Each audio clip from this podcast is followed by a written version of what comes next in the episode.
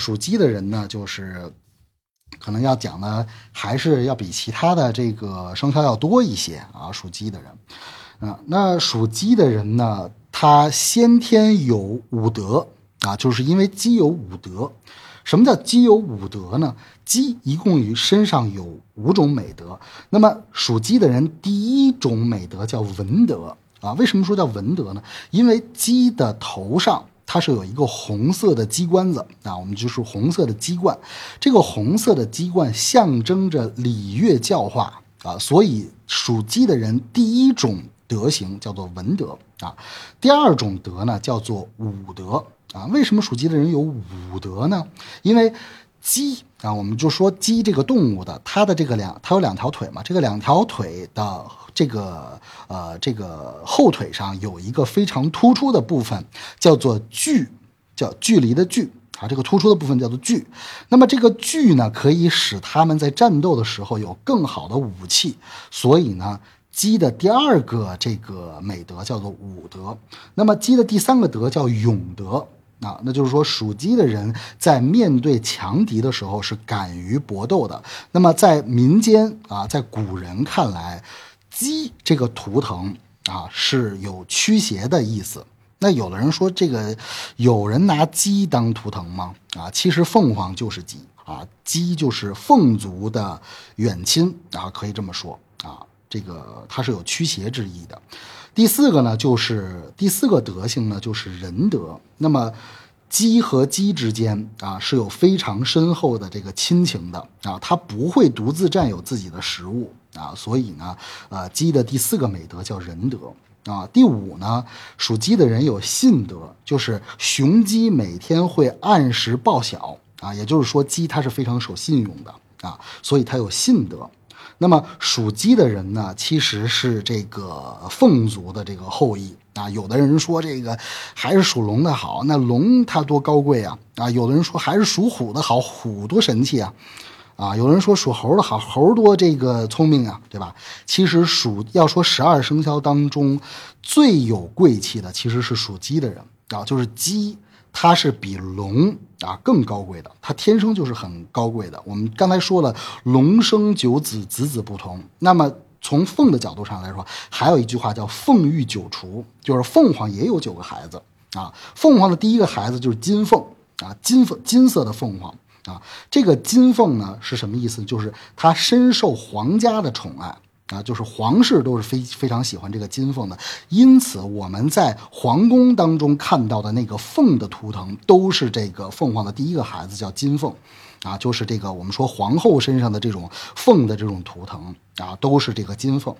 那么凤的第二个孩子叫彩凤，啊，这个彩凤呢是在凤凰的九个孩子当中最像凤凰的一个，它的性情非常的高傲。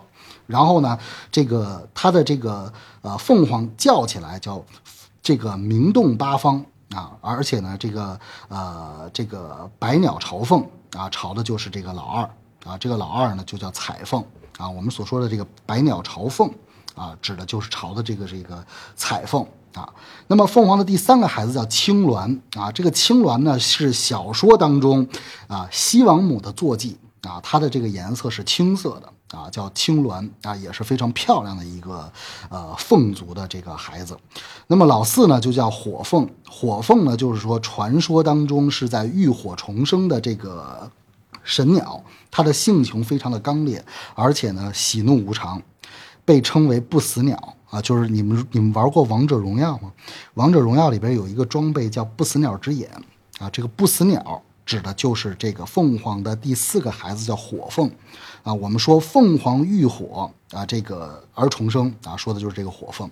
那么凤凰凤族的第五个孩子就叫孔雀，啊，在凤凰的九个孩子当中啊，它是颜值最高的一个，也是战斗力最强的一个。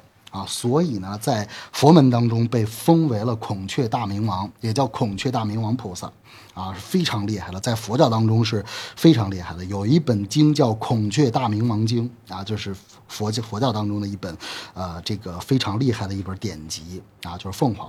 那么第六个孩子呢，就叫金翅大鹏鸟，啊，这个金翅大鹏鸟修密宗的肯定都知道啊，不管你是密宗哪一个教派的，他都会修这个金翅大大鹏鸟的这个法，因为金翅大鹏鸟是龙族的克星，就是不管你是多厉害的龙，只要你见到了金翅大鹏鸟啊，见到了这个物种，那么龙的所有神通都使不出来了。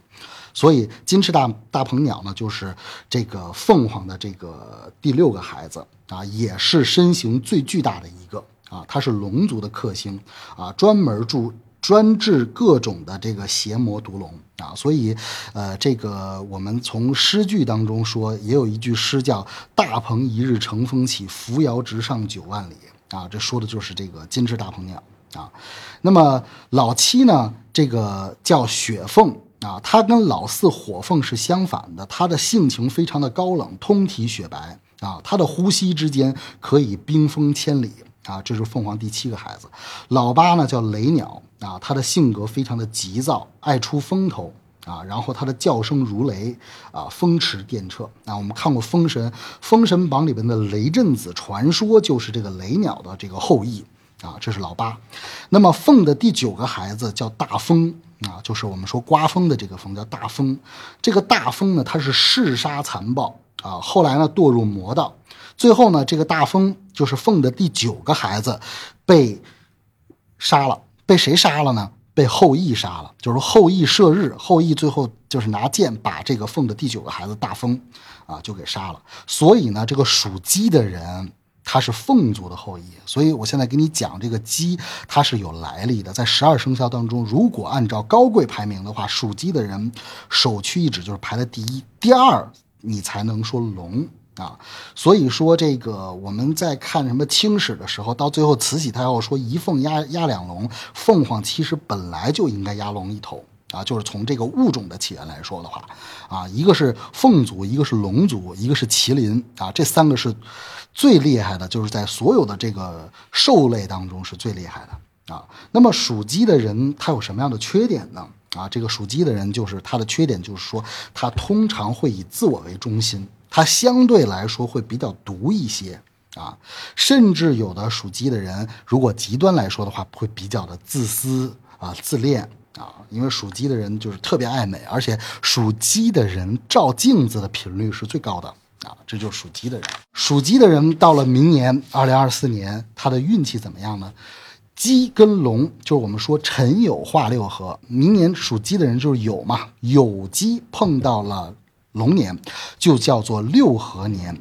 这个六合年有好有坏啊，往好了说呢，它就是和气和睦的意思啊。那往坏了说呢，它也叫合岁角啊，合岁角，合岁角是什么意思？合岁角的意思就是说有伴。就是有牵绊，啊，我们我们一说冲就是不好，一说和就是好，那其实实际上不是。如果特别和的话，你做什么事情都不能展开去做，啊，它是有牵绊的，啊。那么明年属鸡人的这个啊命宫当中呢，一共有三颗吉星助运，啊，一个是月德星，一个是地解星，一个是唐福星。啊，月德呢，其实啊，代表的就是贵人运还是不错的，啊，地解星呢，其实跟天解星差不多，就是你有什么样的问题，啊，都可以帮你去这个化解，啊，就是他自己迎刃会迎刃而解的，会有一些解的这种力量出现。那么唐福星呢，代表的是权力和财运，那也就是说明年属鸡的人，其实财运还是不错的，还是不错的。啊，凶星方面呢，就是小号和这个合岁角啊。那么明年属鸡的人需要注意什么？首先在身体的方面要注意肠胃，要注意肠胃啊。明年的肠胃容易出这个小问题。还有一个呢，就是呃，属鸡的人啊，明年如果是男士是属鸡的人的话，明年容易有烂桃花啊。明年的这个容易会有烂桃花啊。如果你这个把控不好的话，容易有婚外恋啊，这都是有可能的。啊，就属鸡的人啊，大概就是这样。